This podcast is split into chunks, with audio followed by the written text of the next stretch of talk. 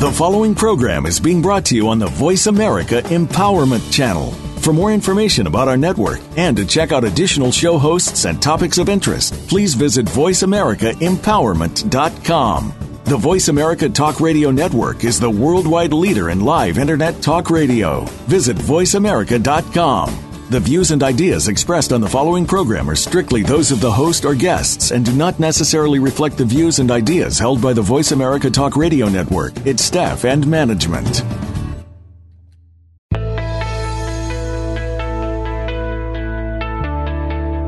Welcome to Raising the Bar with your host, Amy Brado. Do you ever listen to that inner voice? The one that tells you that you can achieve great things just by giving yourself a little push? Making that voice heard is what this show is all about. What if you could turn your negatives into positives? You'll hear from others who have embraced that personal drive and will help you raise the bar. Now, here is Amy Brado. Happy Thursday, everybody. You're listening to Raising the Bar with me, Amy Brado, and my guest today is Silouan Green. I'm so excited for you all to hear all the amazing things that he has to say. He's a Midwestern Indiana man, which I love close to my heart. And he's married with eight children. Can't wait to hear that story and just has so much to share about um, positive thinking, navigating through PTSD, and basically navigating through life because we all get broken. So, Silouan, I hope that introduction served you well. I can't wait to hear everything you have to say. Uh, welcome, and you know, how are you doing today? I'm good, and that introduction was awesome. That is a perfect platform for what I want to talk about. I love that. I appreciate your time, and I'm so happy you're here to share. So, I would love for you to just dive right in. Yeah, well, I'm I'm uh, I'm doing good. I was just in West Virginia where you got a hold of me to do the talk, and I am very excited um, to have this platform. You know, it, it was interesting. I, when I'm speaking, I travel a lot. I always sort of like using anecdotes, maybe from people I've just met. And when. I was there in West Virginia, I was speaking to this uh, young woman. Her and her husband had just moved to West Virginia from Portland, Oregon. He's a dentist. She's a facial reconstructive surgeon, but her passion is more than anything helping young people who have gotten involved with drug abuse. And oh, wow. we were talking, yeah, we we were talking, and, and and and she had heard my talk, which really didn't have much to do with drug abuse per se. It was more my own story and PTSD. And she was saying how all these young people she sees now that people she doesn't think society at large understands sort of how purposeless they are. You know that that we kind of live in a world now where families are broken apart and nobody, you know, these young kids don't go to church, they don't find importance in any faith, and they're rudderless and and they find direction in drugs. You know they find right. direction in sex. And, and and and she equated it to they're almost living like animals. And I, I couldn't help but relate to it because you know, you hear that and, and you think about some, you know, young poor kids in West Virginia and you wonder, well, how do I relate to it? But I see it all the time in what I do because I don't care who you are. You know, you could be a, a, a wealthy suburban housewife in Chicago near where you are. You could be in Portland, but when you get broken in life, which is really what I think post traumatic stress disorder is, which is why I started talking about it, it can kind of leave you rudderless. And then if you don't have a firm foundation, if you don't have a purpose, it can be really easy to fall into things that you shouldn't, whether it's drugs or sex or validation in, in, in the improper sort of ways. So it was really interesting seeing her and talking to her right before you called, and then now sort of have an opportunity to tell her story and other people's stories. So thanks, thanks a lot for this. Oh my gosh, you're you are a blessing. I feel like stumbling upon you um, really is a gift. You know, it's interesting you say that a, a suburban housewife in Chicago, which I am. I wear many hats, but you know, even in my own experience of um, childhood trauma and foster care and that, and I actually have a son that was adopted at age 11 out of an orphanage that he'd been living in for seven years. You know, amongst my birth children or biological children as well you're right. We all are broken at, at one point in our lives, and it's it's interesting how, as a society, um, it's either ignored or it's numbed by substance abuse or improper action. But then I feel like there is this great movement of, of people like you that are trying to make a difference for people that are living in brokenness. So uh, it's awesome Yeah. how our, our lives are woven together. Yeah, well, you know, just at that conference, you know, this was a conference. It was the We- West Virginia Trauma Symposium, and it's primar- and it's primarily for doctors and nurses who work in hospitals. Ninety percent of the talks were just okay. You know, somebody comes in and they have a head wound. What's the latest procedure to treat the head wound? So the last thing they were expecting is a guy in there talking about life and PTSD, and and it just so happens that you know now in their state they need to have two hours of training on PTSD, so they had me come talk. Well, so I'm in this room of complete strangers. There's 150, 160 people. We, I have enough time that I'm sort of able to go uh, through part of my program called the Ladder Up, which is something I use to help people kind of sift through the baggage they have in life, and then come out of it with really defining what's my purpose. What are some goal, goals that I can set to make that purpose happen? And then finally, you know, who are some people around me I can find to hold me accountable? So we're kind of going through the short version of that. And some people in that room really laid down some heavy things that they had been hmm. burdened with. I mean, one man talking about, you know, how a year before he thought about suicide, another man talking about how for 10 hmm. years he'd been carrying the burden of these two children dying and you could see everybody in the room just being moved by it and being brought in. And then at one point, I, I looked around the room and I said, "Hey, I'm not going to pick on you and, and and have you tell me what it is, but how many of you in this room feel like you're carrying a burden?" And like eighty percent of the hands shot up. And and then I looked at them and I said, "All right, now." How many of you have a healthy way to deal with that burden, to talk about it, to share it? And like almost nobody's hands went up.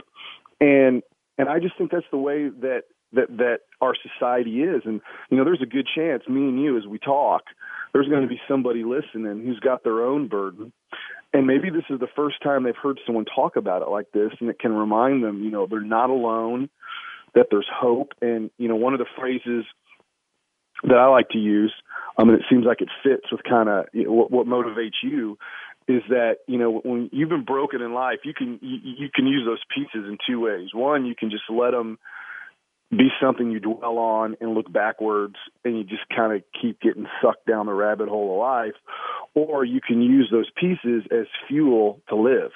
You know, Right. as as fuel to motivate you to reach out to other people and to do other things. And and I think when people hear that and they realize they're not alone, you, you you usually have a pretty good opportunity for some kind of call to action. You know, act upon it. This is what you do.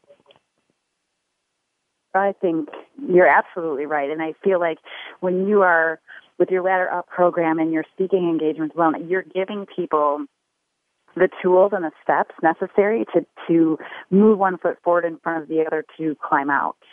And I think that that's, you know, that's so, it seems simple, like, oh, I just need to file, you know, follow steps one, two, three. But if they don't even know where to find those instructions or, or to pick up those tools, I mean, it's, you know, you're sitting, just you're just sitting and, and waiting. Well, I, I- and I think part of the problem is, and and, and I'm not saying this in a negative way because there, there's lots of good information there, but the the problem with our the sort of self help culture, right? you can't you can't do it alone. Like you you you've got to have a community of people. You know, you, you know how it is whether it's like exercise or whatever. You can only go so far on your own. I mean, you can get started, but ultimately, to to to be your best, you got to have people that hold you accountable. You know, you got to you, you got to have a way to measure your your your your, your pro- progress. And it's so easy today for people to start something and then be alone, and then you have no one to hold you accountable to it. And it don't matter if it's mental health. It doesn't matter if it's starting a business. If it does- doesn't matter if you know you know you've been a bad mom and you want to be a good mom. I mean, who's going to hold you accountable to that? You know, you've you've been Right. a bad husband. You want to be a good husband. Who's going to hold you accountable to that? But you know, where I start with my talks is, is usually with myself because I was broken in a lot of ways, and you know, I was in the Marine Corps and I was in this jet crash. It was just a training accident, and it can be easy to focus on that. But really, what broke me wasn't just that jet crash. It was a lot of things in life. You know, it went back to when you know, I was a little kid and we were poor, and Mhm. moved a lot, and I was bullied and I was picked on. And the way that I chose to deal with that was to, in a sense, kind of be a bully. I mean, I wasn't a bully, but I, I thought what was important was to be tough and to be strong and to fight back. And I think in a lot of ways, that's what led me to to want to be a Marine. And then in the Marine Corps, they really teach you to be tough. You know, it's all about being tough. It don't matter if you're going to be a pilot or you're going to be a grunt or you're going to be a truck driver. It doesn't matter. You got to be tough. And you know, I did a few things that that made me feel like I was tough at uh at Quantico at the officer school. I won the physical fitness award, and then I went to flight school. And you know, in basic flight school in the Marines, you know, how you graduate determines whether you're going to fly helicopters or um, uh, transport planes or jets. And I wanted to be the guy flying jets, so I graduated first in my class, and I got to go fly. And I thought I was pretty tough, and I, and I didn't realize that you know you realize this as you get older that life can break you no matter how tough you are, no matter how prepared you are, no matter how in shape you are. And you know, I probably have the least illustrious military career of any any veteran I talked to because I just got hurt in a training accident. But when I did that, um, I broke my back. I got nerve damage. I got a bunch of issues um my my initial way I dealt with it was just sucking it up. You know, we tend to do that in life. You know, we tend to put things in a box and just right. keep them there and hope and hope they're going to go away. And it can be something that happens to us when we're a kid or when we're older. And that's what I did. But eventually, it didn't work. And because of all these complications, they ended up sending me to this hospital in San Antonio, Texas, Wilford Hall. I think now it's a um, office building, but at the time it's they specialized in flight injuries, and that's really where I kind of went crazy because I was away from Marines, I was by myself, I I, I, I felt broken. I felt like you know they're not going to let me be uh, a, a Marine anymore.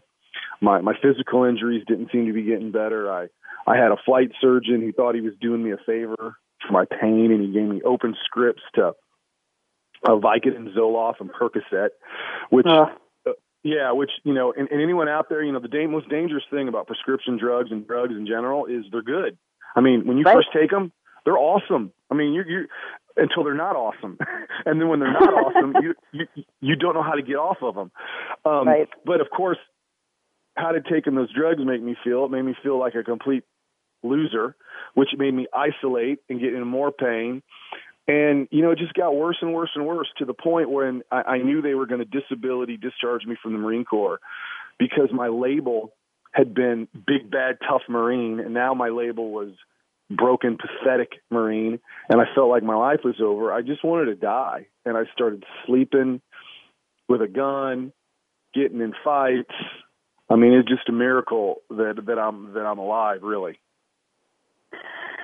It is a miracle. I, you know, I, when I was reading a lot of um, your website when you talked about sleeping with a gun and how you had it pressed so closely that you would wake up with a scab stuck yeah. to your pillow in the morning, I just thought um, it hurt my heart. It hurt my heart for you as an individual, but it hurt my heart in general too because I know that there's so many people that do that or think about doing that. Um, oh, yeah. And I know that in my own experience with family members that have been on prescription drugs and antidepressants, you know, antidepressants, like you said, they're great until they're bad, or they're great yeah. until they don't work anymore, and that can just lead to brokenness even further or in new ways. So it's so what was it, you know, when you knew that you were going to be discharged, you know, what were you thinking from there? You know, you're sleeping with a gun every night. What well, was it that just made you go? It, it was dark, and um, the the only reason I didn't kill myself is because the last person whom I thought could understand helped me see that who I was wasn't that label. You know, I think more than anything in life, we kind of become labels. Right. I, uh, there's this great clip of David, uh, uh, not David Gilmour, of um, uh, Roger Waters of Pink Floyd. And right. He's talking about, and he was talking about when he was writing the wall, and, and and he said a lot of it was based upon he was like 16, and his whole life you, you know, everyone tells you you're going to live and you're going to be who you are when this happens. And he realized I don't need anyone's permission to live. I can live right now. And I think a lot of times in life we become labels. I'm a student. I'm this. I'm that, and and we lose track of who we are. And if you don't have a real firm identity of who you are, you're not living. And and my label was I was this Marine, and I was supposed to be a certain way. And when I wasn't that way, there was something wrong with me, and I didn't have worth. And and the person that helped me see it was this psychiatrist um, at Wilford Hall, and and I and I remember we were talking, and I was just panicked because I was like, you know, I look like a Marine, I'm getting paid like a Marine, but when my disability discharge comes through, and I go home and I, I get some job that I hate, life's just going to suck, and I know I'm going to pull this trigger. Well, we were talking, and and and and she brought up something that seemed silly at the time, but it resonated because we all can remember this little child. She said uh, she she reminded me of, of of me telling her about when I was eight and I grew up and I, I wrote in a diary and I, I'd write poetry and different things, and um, and and she said, what would that little boy say? And even though it was kind of silly, I remember that little boy because that little boy was the little boy before he, he felt like he couldn't dream anymore. That was a little boy who could dream. It felt like he could do anything. Right. And I remember, and I remembered that. And, and what had happened is, is, you know, one night when I was eight, my my parents had had some babysitters over, and they were out, and and I get my diary out to write in it, and they start making fun of me. And it probably wasn't as bad as I remembered, but I started crying, and I put my diary away, and I never wrote it in again. And I realized in some ways I I kind of lost that boy, and in a lot of ways I've been living my life meeting other people's expectations of what was tough or what was good. And so a couple nights later, you know, one of my triggers for PTSD was was weather, and Okay. and I, I'm in this coffee shop, and I'm and, and and and as happens when you have these problems, you tend to do things that make them worse. So I can't sleep, and I have insomnia. And so what am I doing? I'm high, smoking and drinking in a coffee shop at two in the morning, feeling sorry for myself. And all of a sudden, it started getting hot and humid, like when my accident happened. And I can remember thinking to myself, okay, I, I can either go crazy or I can I can do something about it. And I'm like, what do I do about it? And I think, that No. What, I Well, you know, what apologize about- for interrupting no, go ahead. We're going to have to just take a pause for a moment, go for a Sure. quick break. And the reason I stopped you there, again, I apologize for interrupting you, is because I love that question. I can stay in it, or what do I do about it? You're listening to Raising the Bar. Our special guest today is Silouan Green, and we will be right back.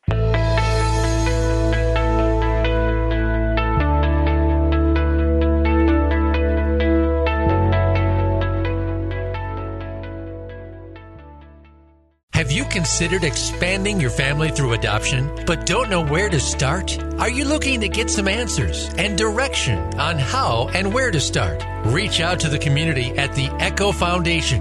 The Echo Foundation offers five distinct areas of support. For those children in need throughout the world, we are here to support you and guide you through your process and beyond. For more information, please visit amybrado.com and click on the Echo Foundation.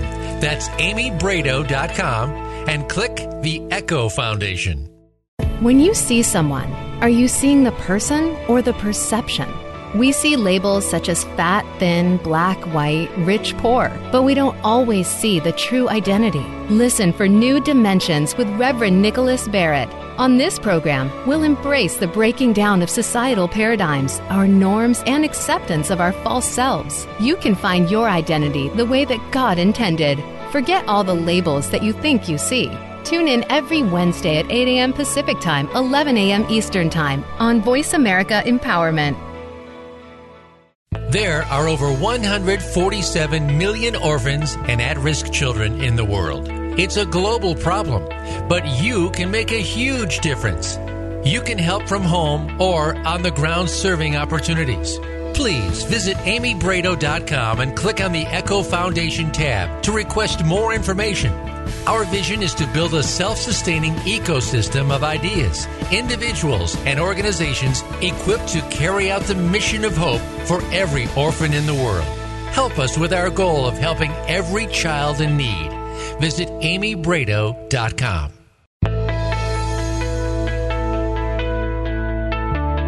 You're listening to Raising the Bar with Amy Brado. We'd love to hear from you with any comments or questions about the show. The email address is amy.raisingthebar at gmail.com. That's amy.raisingthebar at gmail.com. Now, back to the show. And welcome back. You are listening to Raising the Bar with me, Amy Brado, and our great guest today, Silouan Green. And so, Silouan, I apologize that I had to um, cut you a little bit short there, the first segment, but I would love to just uh, jump right back in and how you were at that pivotal moment of either staying stuck where you were or moving forward. So if you want to go Yeah. ahead and attack it, I would love to hear what you have to say. Yeah, and so um, you know, because I was I was kind of fulfilling the label. You know, I think that's what happens with people. I do a lot of work with drug addicts, and a lot of times they get told they're worthless, and they get told they got no future. You know, you start to believe it, and and what I believed, I was just this broken marine. So, as I was saying earlier, you know, my my my, my psychiatrist I was talking to sort of helped me see that I didn't have to be a label. And the way she did that was I, I remembered back to when I was this little boy that liked to write and be creative, and I was at this critical moment where I was scared of getting discharged and what was going to happen to me. And she asked me, "Well, what would he do?" And then I'm in this coffee shop in the middle of the night, and I'm hallucinating, and and and I realized I had a choice. It's like I can either let this hallucination do what it usually does, which is trigger something, you know, which could be me being violent or me putting a gun in my head or me taking more pills, or I go, you know, I could do something with it. And I think, well, what would that little boy do? Well, that little boy would write something. So I asked the waitress for like a pen or a pencil, and I grab a napkin, and I hope I can remember it because I don't have it in front of me. But I wrote this poem just as as quickly as I'm going to say it. Like a storm to crack the mortar, the stone the ancient clay, the walls I'd build to shield myself from rains I feared to face. Took a storm to clear the rubble, the remnants of my home, to find the lost foundation poured before I dwelt alone and the waters flow. So today, I think I'll swim. And what that oh. meant to me was, you know, I had a choice. I could either keep looking back on my life and everything that had been taken from me and that I lost and use it as an excuse to just be miserable. Or I could realize if life was so bad, I was sleeping with a gun in my head. What did I have to lose to live? Nothing. And hmm. What I say at my talks a lot is the most dangerous place to be is when you're just muddling through life. You know, when when you don't really like what you do and you don't really like who you're sleeping with and you don't really like where you go to church and you don't do anything about it. Because you know often the fear that we know is not as scary as the fear of the unknown and we just don't do anything. And in a weird way I felt like it was a gift to be broken because I had nothing to lose. And and so what it motivated me to do one thing I'd always wanted to do was play the guitar. So a couple days later I went out and bought a guitar and I started playing it and you know my kids would say I still have work to do, but I like doing it, and I still and, and I still do it. And then another thing I'd always want to do is get a motorcycle. So I sold my car and I used the money to go buy a motorcycle. So while I was waiting on my disability discharge, even though I, I still had nights I, I, I put a gun in my head and I still was on the pills and I, and I still feared whether I would make it. I had those moments where I was moving forward, where I had purpose, where I had a reason to get up, and and then really, you know, the the pivot point for me was the day I got disability discharged. I had sold most of my stuff. I mailed some stuff back to my parents, and I took off on my motorcycle. And I didn't know it, but that was the day that my, I saved my life because you know I took off on a motorcycle. I ended up being gone about 23 months. Rode about 30,000 miles all over the United States never use pills again, never put a gun in my head. I didn't think that was going to be the cause. You know, I, I it's just each day went by and I lived and I moved forward and and all that hell got further and further behind and I don't necessarily recommend to your listeners they take a two-year motorcycle trip, although it would not be a bad idea, no matter how old you are. My um, first question is, did you know how to ride a motorcycle? Yeah, exactly, exactly. but so. but but uh, the uh, but what it represents to me is not really a motorcycle trip. It's overcoming fear. You know, if you're listening right now and you haven't made a change in your life, it's because you're scared. End of story. Right. Now you might use other excuses, but at the end of the day, when it comes time to like make a change, the reason that you don't make that change is because you're you're scared of something. And and and what I found is is that when you overcome that fear, very quickly you meet other people whose journeys are trying to do the same thing, and they're the ones that that, that bring you along. And everything I do today, um, I couldn't have imagined then. You know, from from my family, my wife, what I get to do for a living, none of that, you know, was was. If you look through the windshield, seemed like it was ahead of me, but it only happened because I overcame my fear. I moved forward. And you know those, and it's not easy. It's not just a motivational talk, and then you wake up tomorrow and you start moving forward. There, you know, there's steps, there's things that you can do to help make it happen.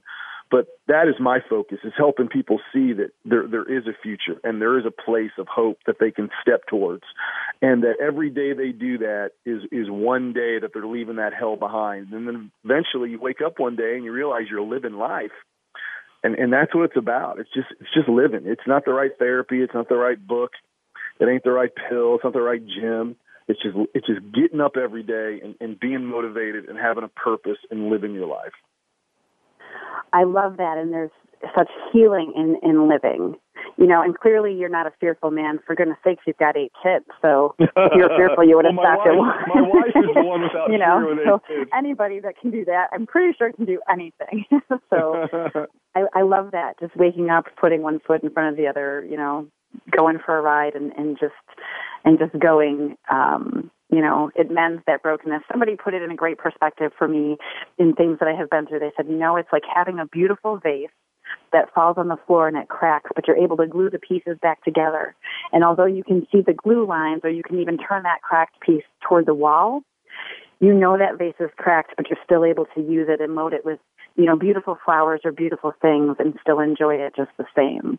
And right. Or, or you could try to take the remember pieces that. and or you could take the pieces and turn it into something else. Doesn't yeah, you can make a mosaic. you crack know, it all I- up and start over.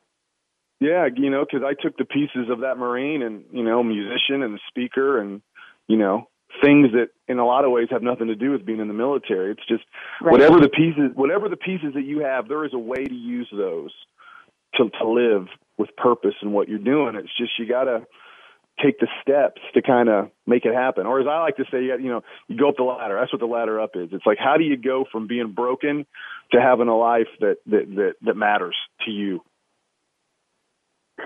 Right. How did you how did you develop that? I mean, what was it? Was it in your thinking and your journey? Were you taking notes while you were going through your travels and thinking about how you would like to share with others and be there for others to help encourage and empower them to heal? Well, what, hap- what happened was I I I was doing good. I was um I had met I met my wife on the motorcycle trip, and she actually came with me for three months of it. I met her. She How did you her to do that? yeah, she she was down at school at Indiana University, and I drove through there on my bike to see an old friend's little sister. I I met a friend of hers at a party. At the party, um, it was raining, so instead of having my motorcycle, because I was in Indiana where I'm from, I had my mom's car, and I, I remember that one place I'd always wanted to go when I was in college was Graceland in Memphis, where Elvis's house was, and I had never been. And I went to school at Vanderbilt University, so I asked all these college kids who wants to go, and the only one that wanted to go was this girl I had met earlier. So we get in the car, drive all night. It was a crazy experience. Like when we got to the parking lot, the only people in the parking lot were us and a bus full of Japanese tourists dressed like Elvis. and that was our first date. And then a couple weeks later, one place I'd always wanted to go on my bike was the Upper West, like the Badlands and Mount Rushmore and Yellowstone. And I needed to get there before winter set in. And so there was a break in the rain and I and I take off on my bike and I go through Bloomington and I see this girl, you know, who I, we had just been on that kind of epic road trip and I told her what I was doing and and she said, uh, "Well, that's funny. You know, I was going to take the semester off to go to Colorado." And I said, "Well, you should come with me. We'll have more fun." And she said, "Okay." So Oh, wow. we- we- yeah, so, so so we got on that motorcycle and together we went about three and a half months, about eight thousand miles. I had an enduro bike on road, off road, so we could camp and sleep and just amazing things. And that was about 18 years ago. And now we've been married 17 years and have eight kids. They're all ours. The oldest, she homeschools them. She, my, my Wow. wife is the one that you should be interviewing, but she homeschools them. Uh, the oldest is 16. The youngest is like a year and eight months or so. Um, but anyway, so I, you know, all that happened. You know, my life got amazing after I was broke. It, did- you know, it got amazing. It didn't get worse, and and especially with the war going on after 9/11, I, I wanted to share. Well, everywhere I went with the military, they were not interested in someone helping them, and I got really frustrated. I was here in Indiana where you know there's no big military bases and then really what what led to all this is as i i, I had someone say to me well you, you know lots of people get broke and this guy volunteered in a prison and he said you should go talk to these prisoners and I was like, well, what do I have in common with these prisoners? They're gonna they're gonna think I'm a joke. I've never been arrested. And they're like, no, trust me, just go in. So I went. First time I ever sang in public. First time I ever spoke in public. Anything was in this maximum security prison. And they're like 200 guys, all of them felons. And I'm just nervous and thinking, oh, they don't want to hear from me. But I got done, and when I was finished, probably half of them came up to me, and they were just like, "Can you please come back? Can you keep, keep talking to us?" And and as I did that, after a while, I got tired of telling stories, and I realized, you know, I wanted to give them some tools because a lot of them, the reason they were in my class is because they were within sight of getting out of prison, and they were all scared of life. You know, prison Okay. doesn't teach them. Prison doesn't teach somebody how to live when they get out. It doesn't. It just houses them like animals. And and, and so I, I, I said I want to try to teach them what I did to learn to live again. And that's really when the ladder up came came about. It was what were the steps that I took. And then I had some really good mentors. I had a professor at Vanderbilt who was not only the director of psychiatry, but he was also the director of religious studies. So he understood from my perspective how important faith is in healing. And then I had some other mentors and they just kind of made sure I didn't do anything crazy. But that's really where the ladder up came from. Right. And and it was that. And and I realized in that prison more than anywhere is that we're all the same. You, you know, when you're broke and, and you've got a gun to your head, there's no use comparing pain. I mean, there's no use going. I mean, a lot of times people don't get help. I find this with police officers I work with. They'll go, you know, I didn't go through what that vet went through, or I didn't go through what that other person went through. So maybe I just need to suck it up because my pain isn't so bad. Well, you don't know right. that. You, you know, we, we, we only know the pain that we know. That's it. And you either confront it and you look in the mirror and you realize that you're not alone and there are a lot of other people that that feel that way or you don't. And if you don't you stay alone and it just gets worse. And and I learned that from these men and women. And I ended up going you know before I really did anything else I, I went into you know this maximum security prison mostly men. I went to a woman's prison. I went to a juvenile prison which is actually the scariest place is the juvenile prison. Um, oh wow. and that's really where I learned to do it. And then over time it's just a grassroots thing. You know, I, I did. I was able to begin to start speaking to veterans. I've been all over the country, police officers, first responders, just people, mental health professionals, churches. I've been up in your neck of the woods. I've done workshops at Willow Creek Community Church in South Barrington. Um, and it's just life. You know, I, I hate, you know, one, one thing I, I like PTSD because he can say, you know, that's something I talk about and people know what it is, but I don't like it because before you have something like PTSD, you don't have it. You just you know your person living your life. And i think a lot of things like that are just we would be better off if we understood it's just part of life. And and and anybody is vulnerable.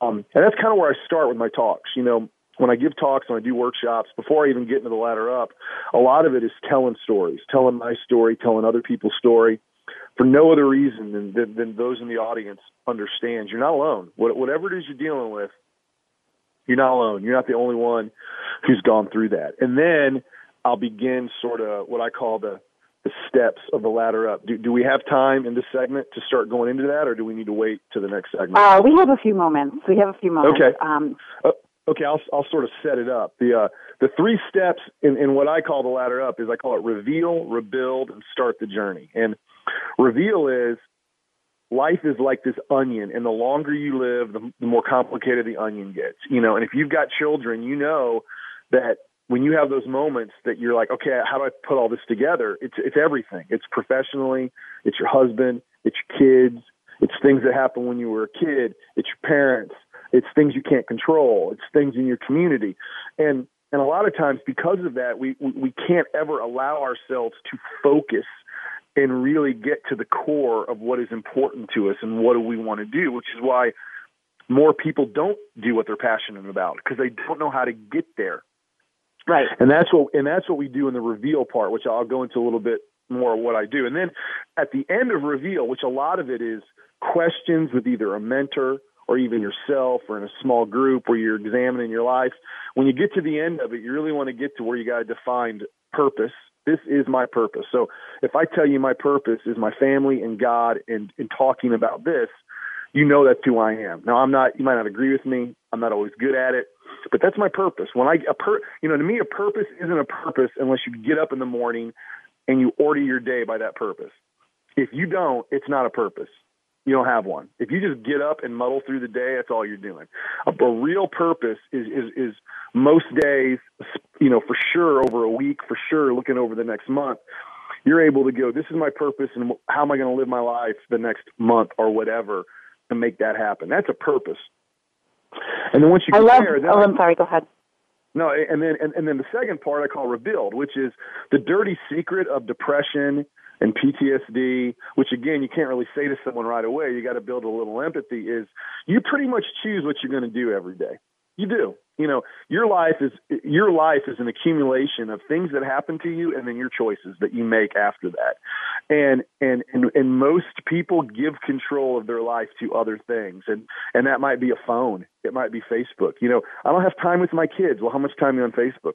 I don't have time right. with my husband. Well you, you, you know you, you what are you two doing when you could be talking to each other? You know the choices that we make in our life that that get us where we are. And, and even if you've only got 20 minutes in a day that are free, you still got time to make a choice. And so I like the image of a house um, right. That, that's I'm that's what happy. I'm actually. I apologize again for for interjecting. Okay. It's interesting, and when we come back, we're going to dive a little bit into you know your reveal, your rebuild, and your starting the journey because I think that these tools are so important for people, and anybody who's listening to can always go to your website to learn more, and I will uh, speak to that again at, at the end of the show too. But do I have your website correct? It's silouan.com.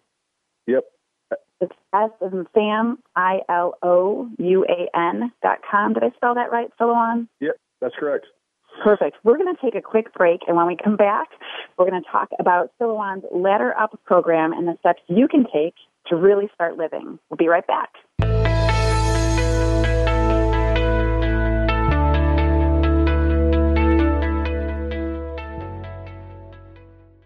There are over 147 million orphans and at risk children in the world. It's a global problem, but you can make a huge difference.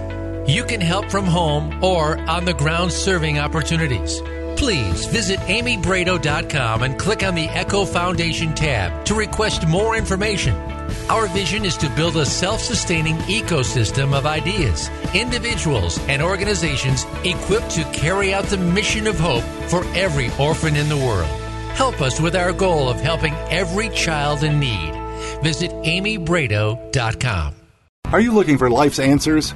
How about the meaning of true self? Can you really be a better person overnight? Well, good luck with that. Now, if you want to know more about this insane world and life we lead, tune in to Dr. Gary Bell's Absurd Psychology. You'll learn about how the brain operates under different psychological conditions, some common sense. Heck, you might just actually learn something. Listen Fridays at 1 p.m. Pacific, 4 p.m. Eastern on Voice America Empowerment. Have you considered expanding your family through adoption, but don't know where to start? Are you looking to get some answers and direction on how and where to start? Reach out to the community at the Echo Foundation. The Echo Foundation offers five distinct areas of support. For those children in need throughout the world, we are here to support you and guide you through your process and beyond. For more information, please visit amybrado.com and click on the Echo Foundation. That's amybrado.com and click the Echo Foundation.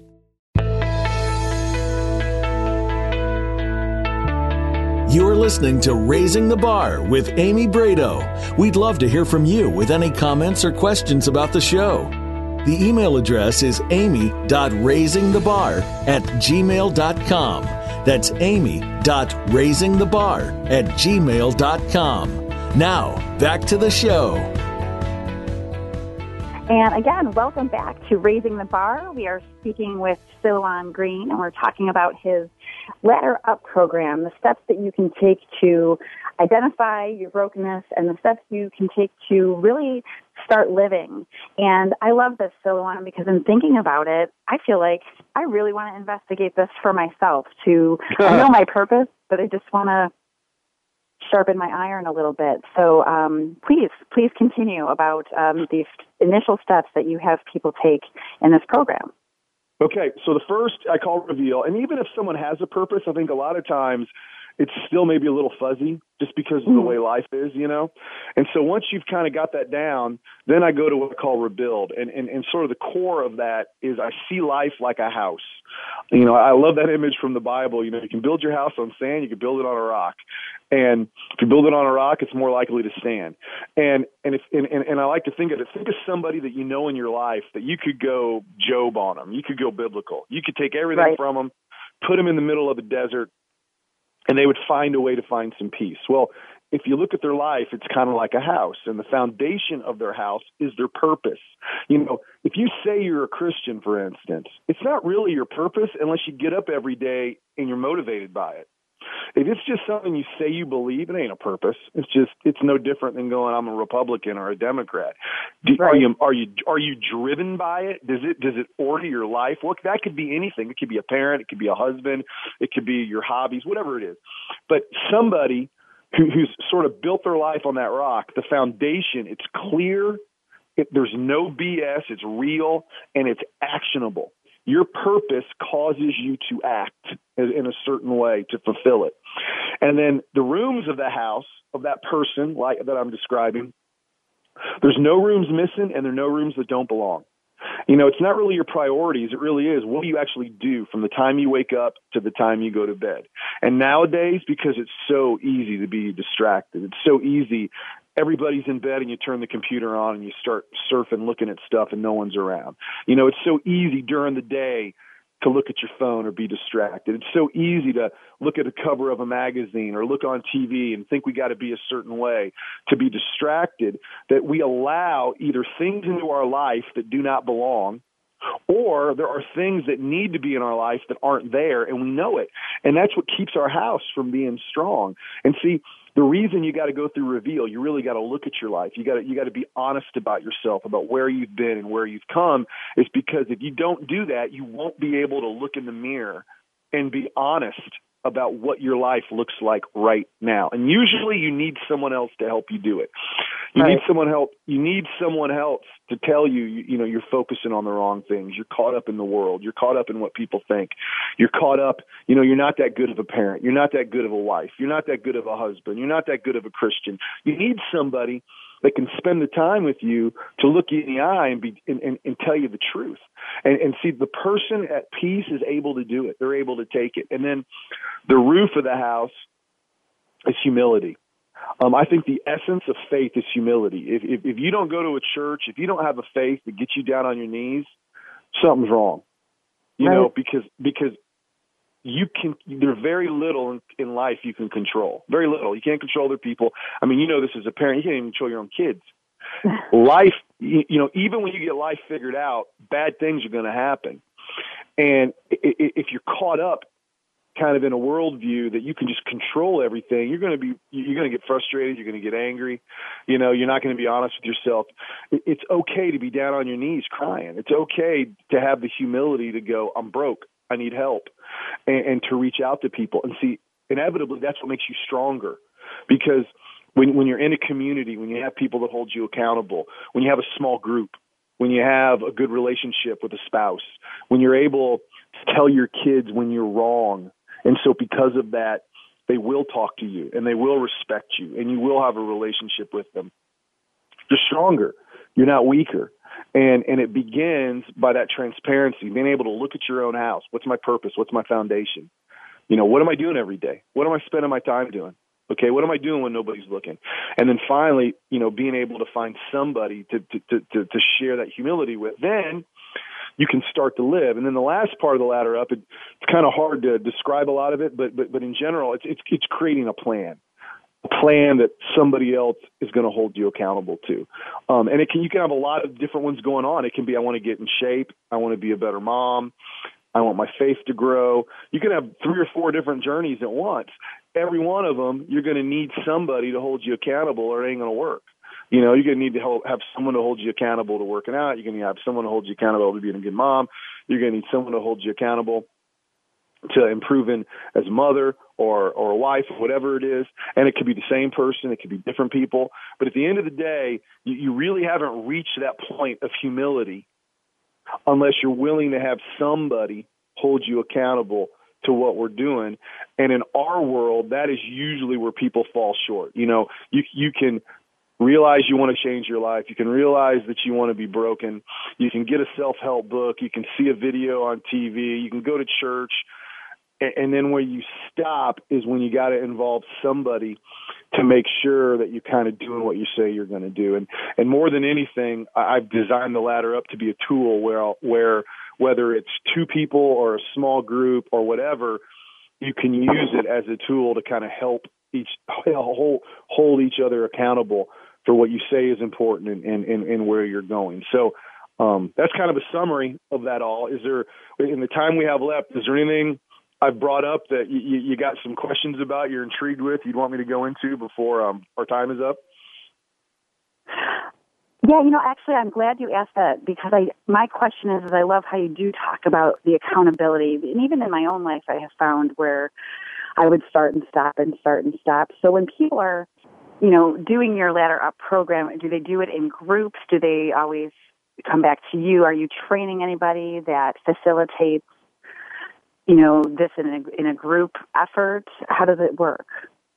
Uh, it's it's self-explanatory typically it's in small groups. I designed it not necessarily because I want a bunch of ladder up groups forming. I designed it because I want groups and people using it, you know, that are that are already there. They could use other things. It's kind of a, a foundational thing because once okay. you go once you go through the ladder up, you know, ideally what happens in a small group, the ladder up is what you use to identify what everybody in that group needs. And then the group can talk about those individual things and then periodically you, you update it. But that being said, I've got videos on YouTube. The, the, the workbook itself in a small group is self-explanatory. Um, so you could you could get a cop, copy of the workbook and start a group with your best friend. You could do use it in church. Um, you know, the Army's used it, the Marines have used it, Red Cross has used it, lots of different people. But it's really, I, I think I, I look at it as like a foundational tool because I think a lot of times what happens, groups in a lot of ways can almost get too myopic. You know, they're too focused on one thing as opposed yeah. to looking at the needs of everybody. And there's all these specific groups, but where is there really like a life group? And, and the ladder up more than anything is looking at life because you know, I might have PTSD, let's say, but really what I need help with is being a dad, or really what I need help with is getting a job. So ideally, again, and this could be two people, it could be, you know, a parent with their kids, it could be a group at church. At the end result of the ladder up, when you get to the end of it, everybody in that group, it's very clearly defined. Here's my purpose. Here's my goals. Here's a short term goal. Here's a long term goal. Here's my plan to get there and now we're all going to hold each other accountable. And as part of holding each other accountable, we can continue to meet. And maybe we've discovered, hey, one common theme we all have is financial problems. So now let's go through a financial workbook. Um, another, oh. you know, another common theme that we all have is trauma. So let's go through a workbook where we deal with our trauma, you know, more in depth. You know, another common theme that we all have is parenting. Well, let's just go where we go through a, parenting book and we talk about parenting for for a month. You know, the ladder up is not designed by itself to sort of like fix people. What it's designed is is to give people goals and direction and accountability and community and then together you begin to do all those things. That is amazing, and I love that it's a foundational piece, and that you can branch off into the areas that your group you know needs to needs to address and and again I love that you make it um, so user friendly for yeah. you know all walks of life and education to where everyone just gets to the heart of themselves in order to change, grow, and progress and move forward. You know from wherever depth they're at. You know um, what are some so everybody can find this information on your website, correct? Yeah, they is go it, is it website. a downloadable get, PDF or how does it work? Uh, the workbook is because I like physically writing. I mean, um, there's been a lot of studies lately that, especially when it comes to things like depression, one of the most effective things to do is write. Mm-hmm. So I, I'm I've resisted allowing somebody to not write. So the, the, it's a workbook, and there's a lot of writing, like literally getting out something to write with and writing it down on a piece of paper because there's just something therapeutic about it. Um, but you can get that through my website at silouan.com or you can get it off Amazon, um, you know, barnesandnobles.com, whatever. And, you know, I, and I want to say something too before we're done because I, I, I, sometimes I like to be sort of a cold water splashed in people's faces. I love that. You know, we, I love that. We don't talk about this. Our communities are broken. People are lonely. They have one or two close friends. You know, we got to reach out to each other and we got to create community because without it, nothing's going to work. You know, an, an example of that is PTSD in veterans. And I'll say something that'll make people mad. The reason the problem of, of, of that gets worse, the reason that suicide gets worse and doesn't get better It has nothing to do with the military or the VA or whoever. They get more and more money every year. They get more and more light shed on them. They get more and more programs. The reason that stuff is worse is because of us.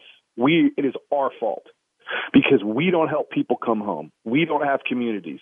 We get divorced. We move across the country. We don't live by our parents. You know, one thing I always do in my classes, I'll tell people, I go, who works where you grew up, like where you were in kindergarten? And as you can imagine, unless I'm in some rural small town, you know, if I'm in Chicago, maybe two people out of a hundred will raise their hands. Right. And I'll say, and I'll go, you know what that means? Nobody knows you. Nobody. Because so much of who we are and that we still struggle with happened when we were little kids, when we were in high school, when we were in college. You know, the death of a parent when we were 16 or whatever. If the people around you don't don't know that about you, they don't know you. They don't they don't know that look on your face. And and because of that, we all fall through the cracks. You know, 50 years ago, if you went to your small town's cafe and you saw a kid in there with a 10,000 yard stare on his face because his best friend had been blown up in World War II, you'd know it because you probably went to school with him. You probably knew the kid, you know, you you know him, and so you might see that look on his face and walk over to him and go, "Hey, how you doing? Hey, can I right. sit down and buy you a cup of coffee?" Go to a Starbucks in Chicago. I guarantee you can't pick out who's the young man who grew, who's never left Chicago, and who's the young man that his best friend got a bullet in his head in Iraq. You won't know, and we don't talk to each other, and we don't have community with each other. And if you don't, none of this will work. You, you can throw money at it. You, you you can do programs. Churches can do all kinds of stuff. But if we don't have community, if you don't have people around you that that are able to get to really know who you are and what you're about and what drives you, we're just going to get more and more and more lonely and alone and broken. Um, I wish churches understood this better churches should be more focused on small than big. Big right. is thin, it's impersonal, people don't know each other. Now you can be big and be small, but the most important part is is somebody walking in that church are there five or six people there that they're going to see and know on a regular basis and get to know in a deep way. You know, that is the most important thing. And and what I try to do with the ladder up more than anything in my talks is to encourage people. Like one thing I'll say, and, and I'll sort of will probably be close to the end of time when I do it. I always tell people, as you've heard me talk, I know you thought of somebody. If you haven't thought of yourself, you thought of a friend, you thought of uh, uh, a, a family member, you thought of a child, you thought of an acquaintance, you thought of somebody that you're like, you know, I'd like to reach out to them. And my challenge to you is when when the show's over and, and you and you get offline or you hang up or whatever you however you're listening, reach out to them, and not to be their therapist and not to be their self help guru. Take them to coffee, leave right. the phone at home. You know, interact with them, be present. We don't do that anymore, and if we don't, no matter what your political persuasion, no matter what your faith, no, no, no matter how much money you give to things, this stuff won't get better. It's our fault. So, what are we as individuals going to do about it to reach out to other people?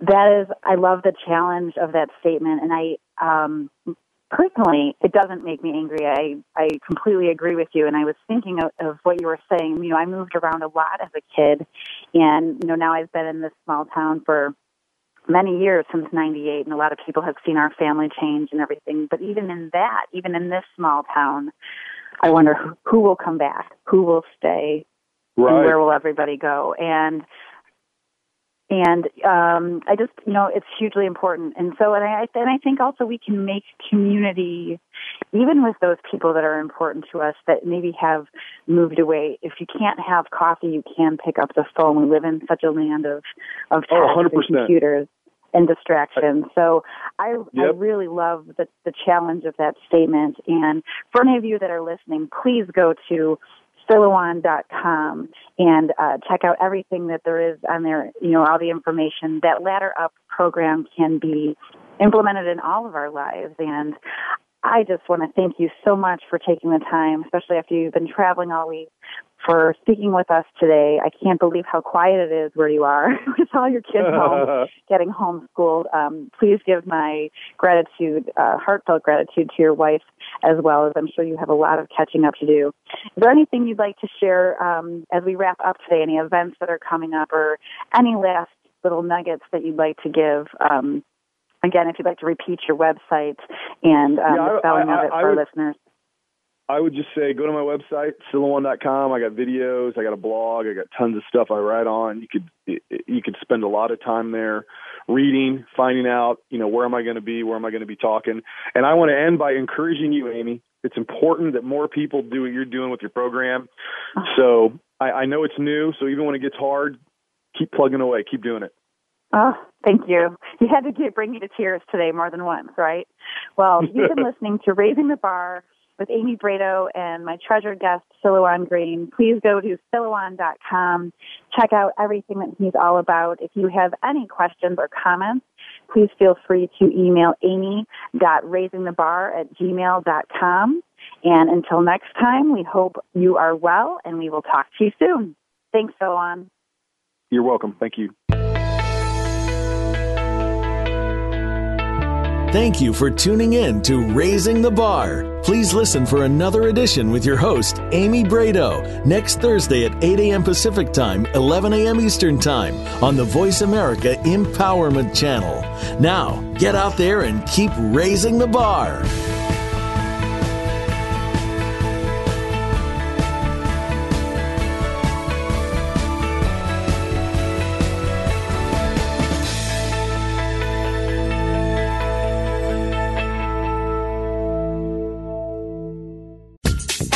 Thanks again for listening to the preceding program brought to you on the Voice America Empowerment Channel. For more information about our network and to check out additional show hosts and topics of interest, please visit VoiceAmericaEmpowerment.com. The Voice America Talk Radio Network is the worldwide leader in live Internet talk radio. Visit VoiceAmerica.com. The views and ideas expressed on the preceding program are strictly those of the host or guests and do not necessarily reflect the views and ideas held by the Voice America Talk Radio Network, its staff, and management.